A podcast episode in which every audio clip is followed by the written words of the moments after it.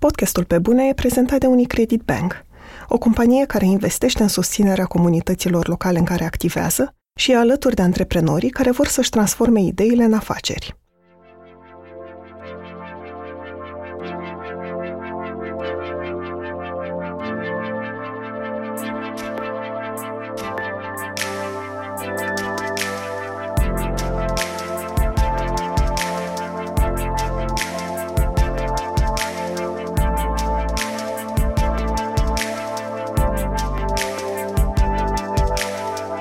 Sunt Andreea Vrabi și ascultați pe bune. Un podcast sincer, cu oameni creativi, despre cum au ajuns cine sunt și întrebările pe care și le pun.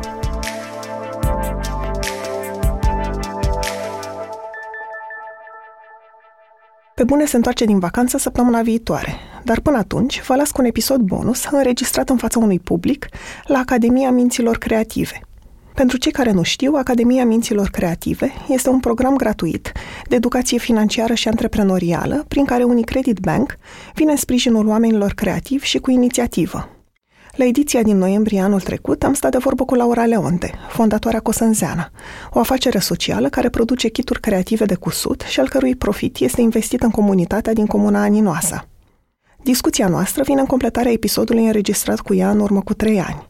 Am vrut să aflu cum a evoluat felul în care Laura privește proiectul Cosânzeana, dar și ce a învățat despre ce înseamnă viața de antreprenor.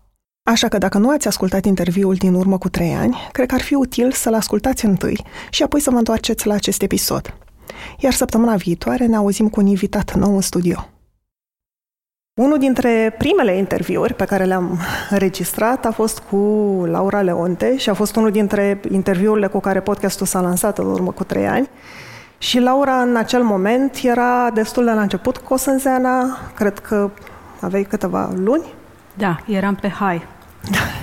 Era totul super. Noi am vorbit mai puțin despre dificultăți atunci și m-am gândit că ar fi interesant să văd ce s-a mai întâmplat cu Laura între timp, ce înseamnă să ai o afacere de trei ani și că poate v-ar ajuta și pe voi discuția asta sinceră dintre noi. Trebuie să menționez înainte că e prima dată când fac interviul ăsta cu, sau tipul ăsta de interviu cu un public, de obicei duc oamenii în studio care arată cam ca un cabinet de terapie și închid acolo și acolo spun tot. Așa că sper să funcționeze pentru că amândouă avem emoții. Îi dăm drumul? Da, hai! Așa.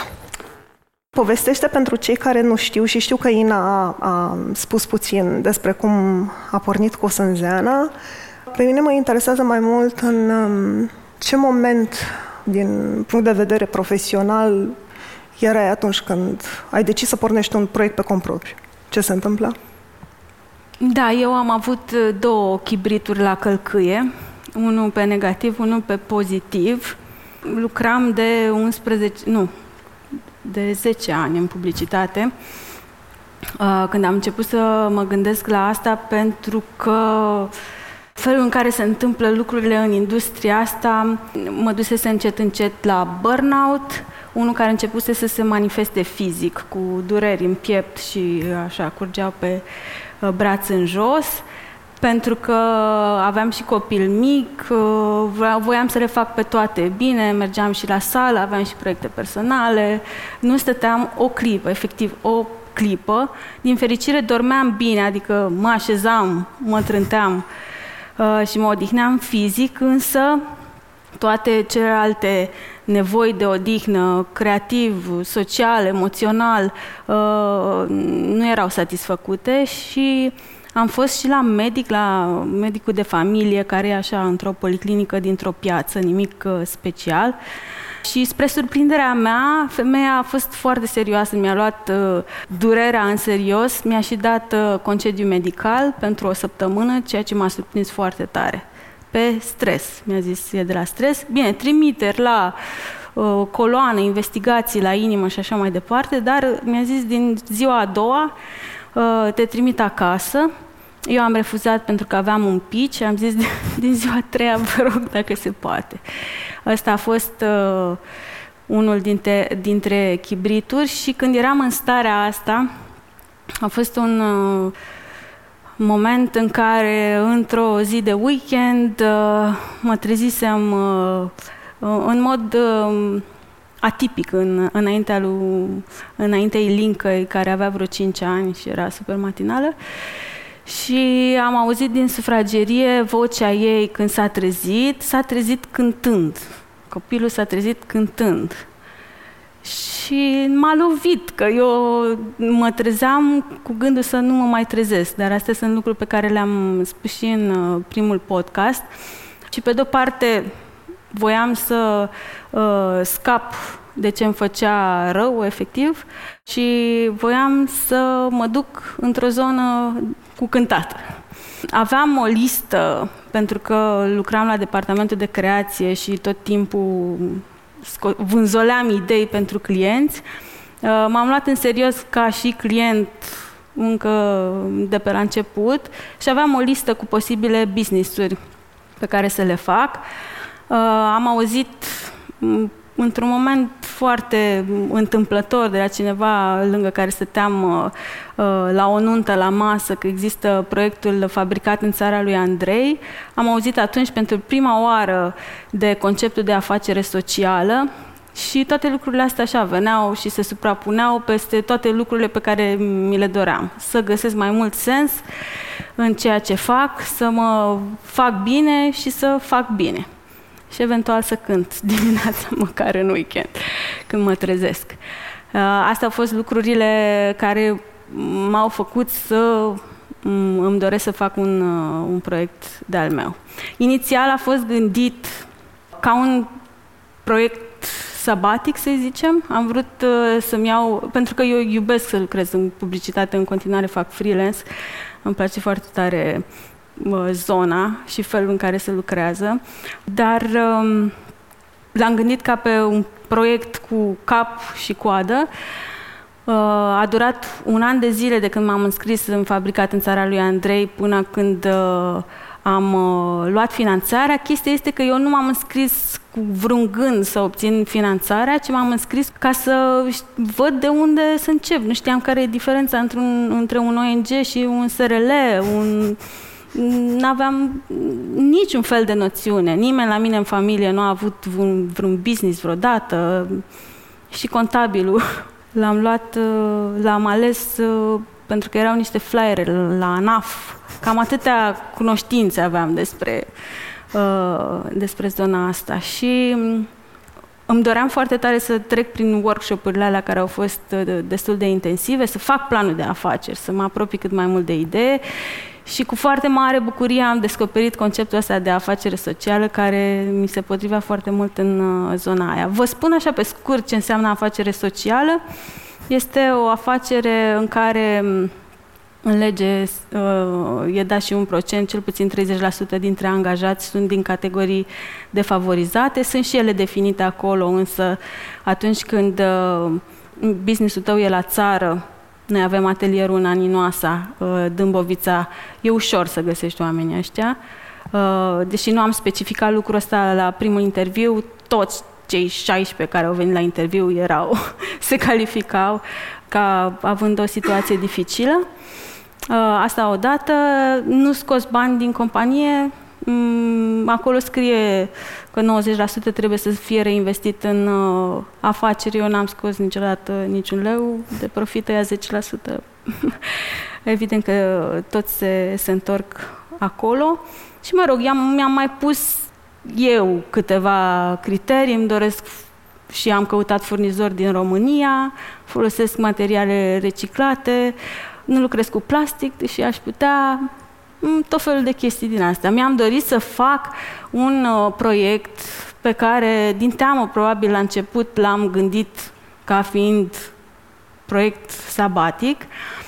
Uh, Ce înseamnă asta sabatic? Să-l faci doar un an? Să-l faci da, doar... cu, uh-huh. să fie cu coadă și cu cap, să aibă o viață scurtă, de 2 ani, mă gândisem eu. Atunci, să vedem cum se, uh, cum se întâmplă lucrurile. Efectiv, nu aveam niciun fel de încredere că o să pot să-mi plătesc impozitele, uh, că o să pot să fac cash flow, că o să pot să angajez oameni, că o să pot să-mi dau salariu mie uh, și așa mai departe. Proiectul a fost selectat la fabricat în țara lui Andrei și după aia a primit și finanțarea după, după un an. Știu că atunci ai decis să îți dai demisia din publicitate. În acel punct, cum îți imaginai tu că va arăta viața de antreprenor? Da, eram disperată. Când uh, am, mi-am dat demisia în la jumătate de oră după ce am primit telefonul sau am apărut pe net. Eram absolut disperată să scap și eram super inconștientă, foarte dornică. Cumva aveam uh, o siguranță că făcusem uh, studiu de piață, vorbisem cu tot fel de experți, aveam susținere, lucruri absolut uh, neprețuite pentru un om care se află la, la început de drum. Și eram, exact cum eram și la primul interviu, uh, pe super high, adrenalina, abia așteptam. Am cumpărat uh, în noiembrie, în noiembrie am făcut acum trei ani, am cumpărat laserul, mi-aduc aminte de la ce bancomat, am trimis bani, nu venea să cred câți bani, cu ce bani umplu. A venit uh, laserul și nu intra în cameră, am desfăcut niște garduri, niște geamuri, adică lucrurile se întâmplau așa într-un fel în care nu puteam să-mi imaginez și asta îmi dădea foarte multă adrenalină. Și credeai și... că poți face orice. Exact, exact. În primul an am fost extatică în fiecare secundă, fiecare uh, lucru greu care apărea, pentru mine era încă o șansă să, să mai sar puțin, să mai fac ceva spectaculos. Și cam când a început haiul ăla să se ducă, să realizezi că viața de antreprenor nu arată mereu așa? Am avut momente, momente, mă rog, unele au venit destul de repede, primul angajat a renunțat uh, și-a dat demisia după o lună. Eu depind foarte tare de oamenii cu care lucrez în anii noastre pentru că nu locuiesc acolo. Am nevoie de un om care să stea acolo și să facă lucrurile fără să-l supraveghez, fără să piardă vremea, fără să uh, etc, etc, să fie acolo ca și cum aș fi eu. Uh, am avut norocul să, ca a doua persoană să fie genul ăsta de persoană, însă și ea după un an de zile mi-a spus că nu mai poate veni. În momentul ăla, efectiv, am transformat această veste foarte tristă într-o oportunitate prin mindset-ul ăsta de afacere socială de ce nu mai poți să vii? Pentru că am, mi-am luat vaci, am trei copii la școală, nu pot să vin la programul de 8 ore de la, în fiecare zi, uh, se și mutase cu casa și atunci mi-am dat seama că dacă sunt cu adevărat un business social, trebuie să uh, mă pliez pe nevoile ei.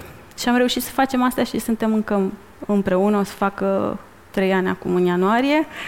Nicoleta, lucrurile astea au fost așa, ca niște hopuri. Mi s-a stricat mașina în plin sezon și nu o puteam folosi. De obicei, mașina mea laser se strică în același timp cu mașina mea automobil. E a doua oară când se întâmplă asta acum. Sunt cu amândouă în service. e, e un semn. Am avut uh, comenzi foarte mari pe care le-am dus, dar, repet, asta au fost niște obstacole. Momentul în care lucrurile s-au oprit așa pentru mine. Adică am simțit că am ajuns pe platou, am alergat, am uh, urcat uh, printre tufișuri, m-am luptat cu ursuleții, cu vulpițele, însă în momentul în care uh, lucrurile au început să se schimbe, a fost și momentul în care am avut, am simțit că uh, am atins un succes de, de neatins. Uh, nu mi-am imaginat niciodată că proiectul o să devină sustenabil sau rentabil. Lucrul ăsta s-a întâmplat în, a, în al doilea an de viață, adică în 2018. Uh, mă rog, alături de niște oameni pe care îi cunoșteam, unul de la o agenție de publicitate, Mihaela Băurceanu, dar și echipa, Uh, și celălalt din, de la Asociația Inima Copiilor, Robert Micloș și echipa, ne-am întâlnit și am croșetat, efectiv am croșetat o campanie socială uh, de strângere de fonduri pentru Asociația Inima Copiilor. Nu mi-am închipuit nicio clipă cât de mare o să ajungă, ce impact o să aibă și cum uh, businessul ăsta, gândit puțin în anul ăla, se poate dezvolta. Bun, și am făcut un kit de salvat inimi, care este uh, o broșă cu găurici pentru cusut, cum e etamina, doar că este pe lemn și fiind de lemn are o formă mai drăguță, adică mai conturată. Și oamenii care cumpărau acest kit de salvat inimi, cu care de fapt coseau o inimioară pe care o purtau în piept, donau cea mai mare parte, adică tot ce înseamnă bani peste costurile cutiei, către Asociația Inima Copiilor. Și a fost o campanie mare, susținută de Mercury, care a făcut ca noi să producem și să vindem niște mii de cutii pe care nu le uh, imaginasem vreodată. În afară de asta, foarte multe, foarte multe bucurii uh, sufletești, uh, oameni, tot așa cum ziceai și tu, care ne, scri, care ne scriau. Faptul că am strâns în al doilea an, noi am făcut sponsorizare de 25.000 de euro către Asociația Inima Copiilor. Era, din nou, ceva uh, la care nu m-aș fi gândit niciodată și era, aveam sufletul plin, plin, plin, totul se întâmplă și mai mult decât mi-am dorit. Asta a fost uh, o poveste parcă nu era suficient, am uh, înscris, cum spunea și uh, Ina, proiectul uh, în campania uh, lor de CSR uh, și am, ne-au ajutat într-un an în care tuturor ne, ne mergea mai bine. Anul trecut am fost eligibil și am câștigat un grant de niște multe mii de euro uh, ca să ne dezvoltăm un depozit uh, și un birou în București, unde e mare nevoie, pentru că eu lucrez de acasă și am nevoie de, de oameni care să mă ajute. Și în momentul în care am câștigat grantul, în anul în care făcusem și campania, am zis, ok, e tot e ok, uh, pot să mă liniștesc. Și eu m-am gândit că am luat o decizie bună. Băi, am muncit, am tras să mă ocup de proiectul pentru care am câștigat grantul și anume amenajarea spațiului pe care îl aveam și să nu mai dau din coate. Efectiv să mă liniștesc în ideea în care, oricum eu venită după un burnout, am devenit uh, orcăholică, zic, băi, totuși o să fie bine dacă mă liniștesc. Era și vară, vânzările merg mai lejer. Să stau să am grijă de sufletul meu. Și nu m-am gândit vreodată ce efect o să aibă chestia asta. Uh, m-am gândit că e numai de bine. Acum nu știu dacă depinde de personalitatea fiecăruia, dar uh, tind să cred că nu. Am simțit așa cum toate lucrurile care mă forțau să fiu tot timpul în mișcare și energică uh, se, se împrăștie și, um, mă rog, după vara asta în care efectiv motivația m-a, s-a dus, se ducea așa de vale, pentru că nu mai aveam uh, lucruri care să mă preseze, am început să mă gândesc la de ce se întâmplă lucrul ăsta. Nu, nu mai puteam să intru din nou în uh, lup, în lupul uh, creativ mhm. și, și de hai să facem. Și am avut aceste gânduri. Unu, că motivația uh, depinde de sentimente negative, e direct proporțională cu cât de frustrat, supărat uh, sau uh, câtă frică ai în tine, asta ne mișcă. Când ți-e bine, stai acolo. Așa. Uh, și pe de altă parte mi-am dat seama că um, e din nou, paralela asta cu mașina e ca să te miști, trebuie să ai combustie într-un motor care trebuie să fie mic, acolo trebuie să fie agitație, să fie explozie. Eu mi-am lărgit așa totul și m-am liniștit și efectiv nu se mai lovea nimic de mine și eu eram liberă și fără niciun fel de drive. Și acum așa mă cațăr, mă cațăr înapoi uh, și încerc să Uh, să găsesc lucrul ăsta în mine și recurg și efectiv la niște metode conștiente de a-mi provoca frustrare. Până la urmă la asta am am ajuns. Nu vreau să rămân fără bani, pentru că în business frica cea mai mare este să rămâi fără bani.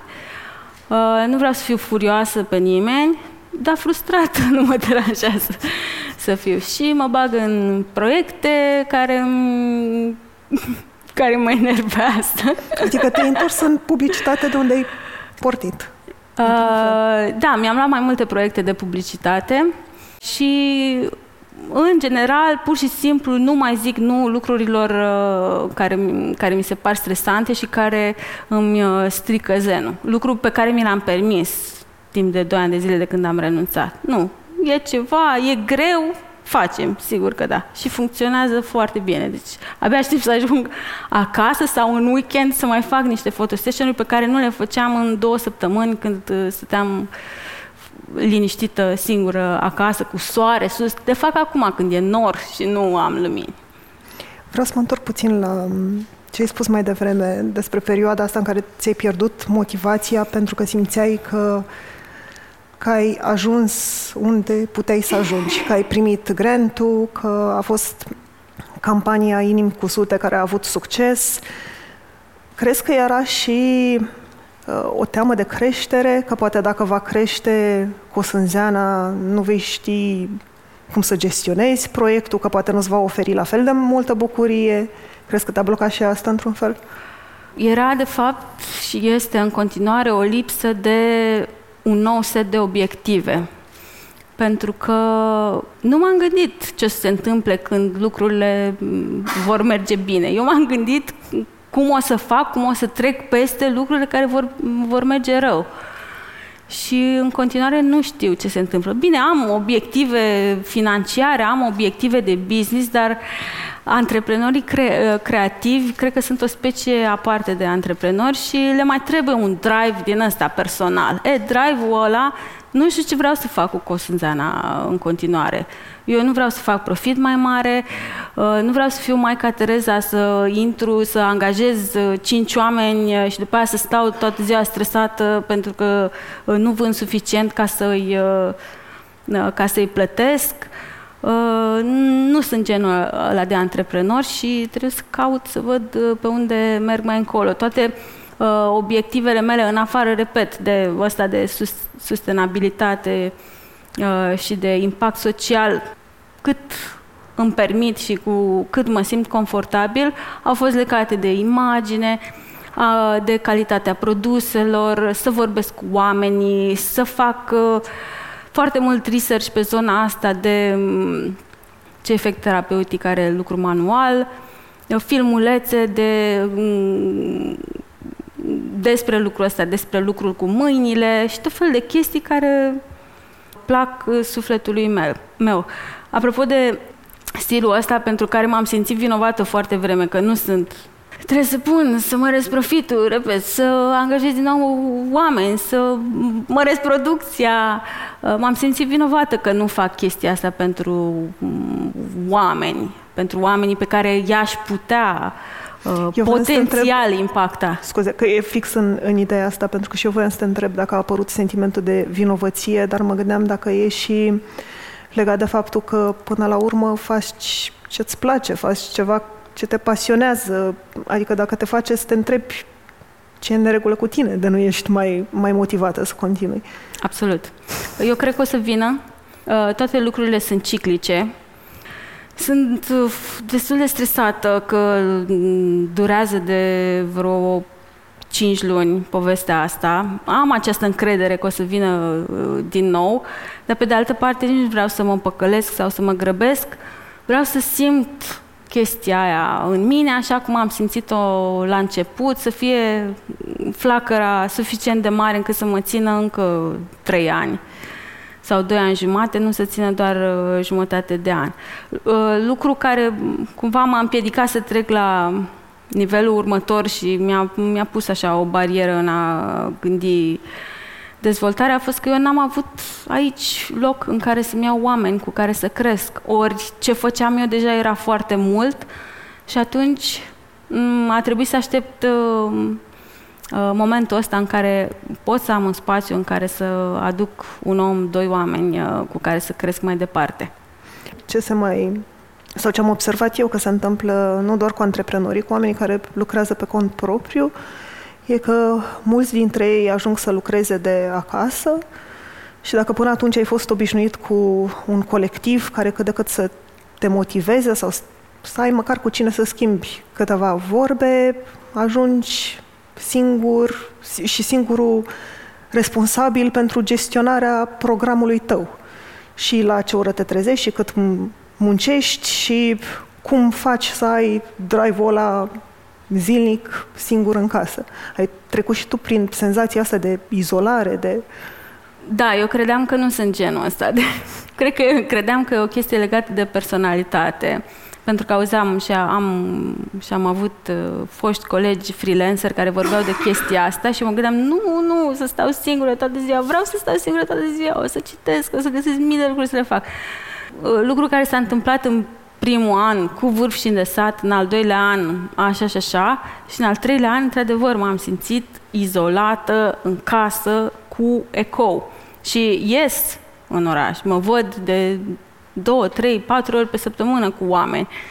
Dar uh, faptul că stai în același loc și dormi și mănânci și faci business, nu e ok.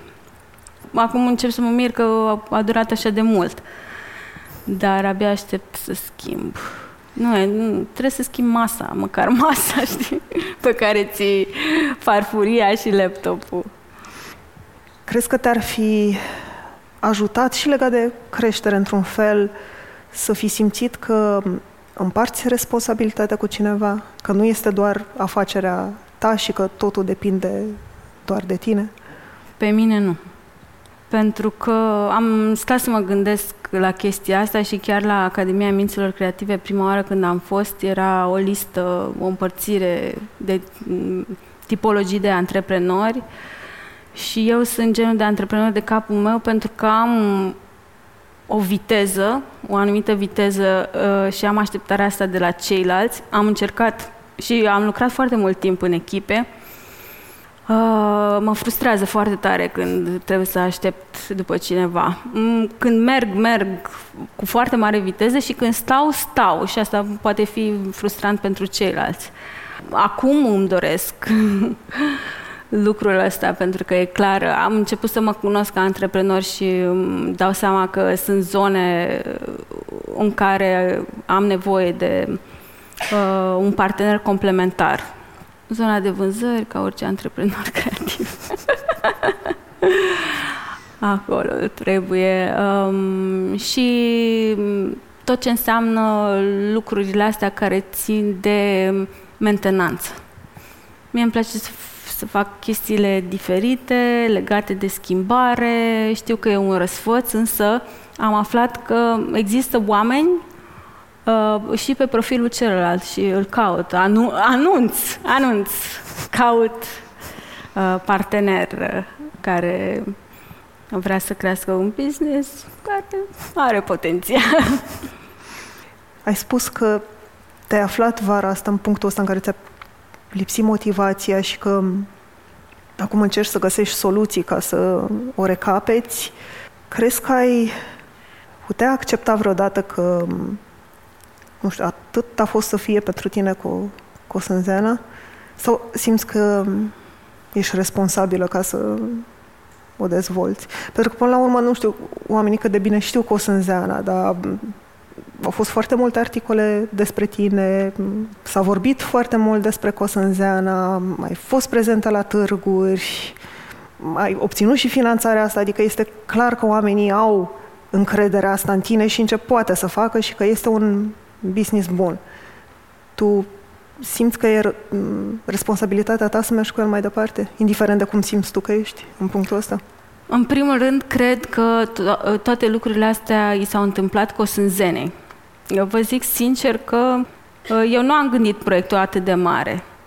Pe de o parte, am încercat să-mi explic și eu de ce a evoluat uh, atât de rapid sau mult într-un timp atât de scurt. Uh, și efectiv am simțit că proiectul este, mă depășește, adică e mult mai mare uh, nevoie de proiect decât de mine. Cosânzeana e mai mare decât Laura. Din punctul ăsta de vedere, pe de o parte mă simt responsabilă și pe de altă parte îmi dau seama că proiectul poate să continue bine mersi și cu mine pe jumătate sau pe trei sferturi și chiar fără mine deloc. Deci uh, proiectul nu este un proiect sabatic, în mod clar, va avea viață mai lungă. Am descoperit poziția lui în piață, un lucru pe care nu l-am știut atunci când l-am căutat, în, când făceam uh, uh, planul de, de afaceri.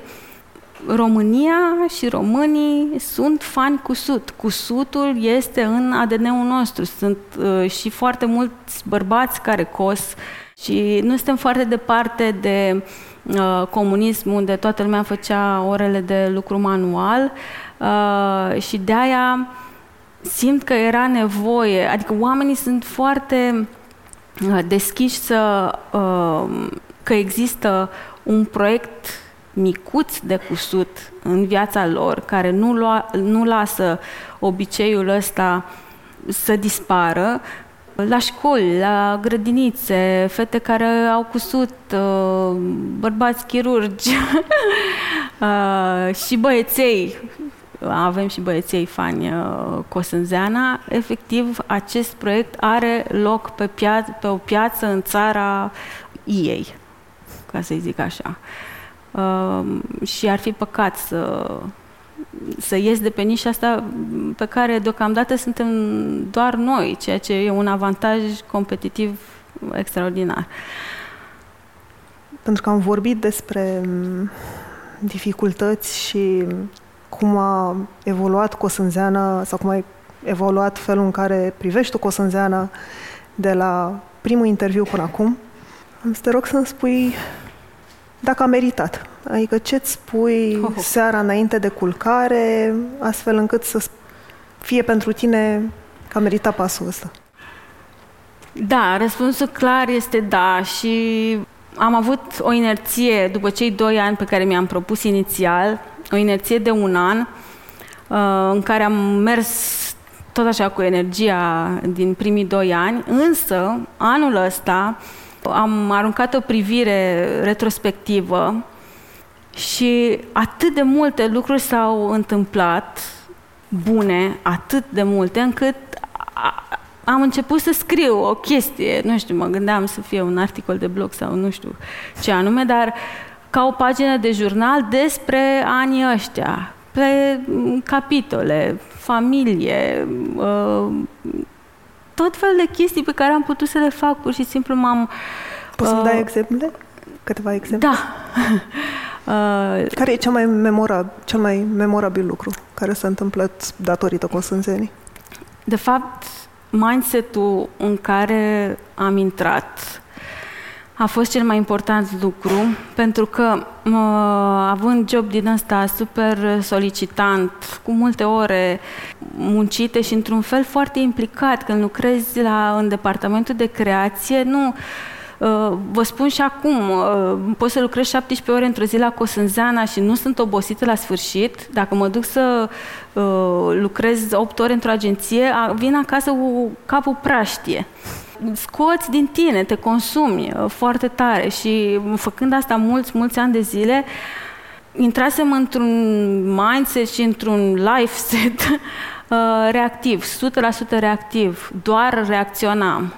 Nu mi-am dat seama de chestia asta. După mult timp de stat acasă și făcut uh, ce cred eu că se cuvine, mi-am dat seama că uh, nu mai reacționez la chestii, fac chestii Pentru creative. Și am avut și această, nu știu, descoperire că în, uh, în limba engleză creation și reaction sunt cu litere amestecate și pur și simplu am mutat o literă de la reaction, l-am mutat pe C în față. Asta, asta este ce s-a întâmplat. Am trecut de la reaction la creation și a, este ceva, da, numai dacă asta se întâmpla și era fabulos. Nu știu, ești alt om, ești stăpânul tău, ești autonom și creator. Ce vrei, ce vrei mai mult? Asta odată. Pot să zic nenumărate. Până la urmă uh, mi-am dorit foarte tare să stau cu fică mea care uh, fix în 2016 când am început, a început clasa întâia, voiam să fiu acolo, să văd care este ce crede ea despre școală. Pentru mine învățatul a fost foarte important și voiam să văd ce și cum, nu voiam să las la after.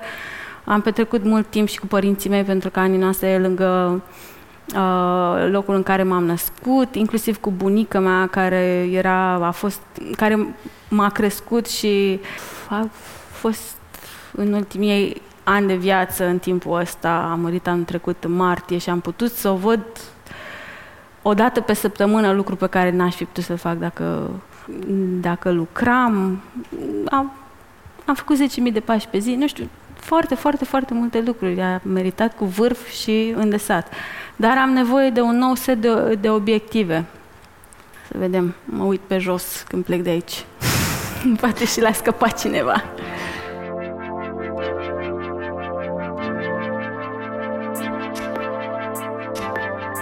Mulțumesc că ne-ați ascultat! Pentru mai multe episoade, mergeți pe SoundCloud, iTunes, Spotify sau în orice aplicație de podcast folosiți. Pe bune este un podcast produs de Dor, editor de sonet e Horia Baldea, tema muzicală e compusă de Alex Turcu, asistent de producție e Alina Șincu. Nu uitați, dacă v-a plăcut episodul, dați-l mai departe, ca pe bune să ajungă în căștile cât mai multor oameni.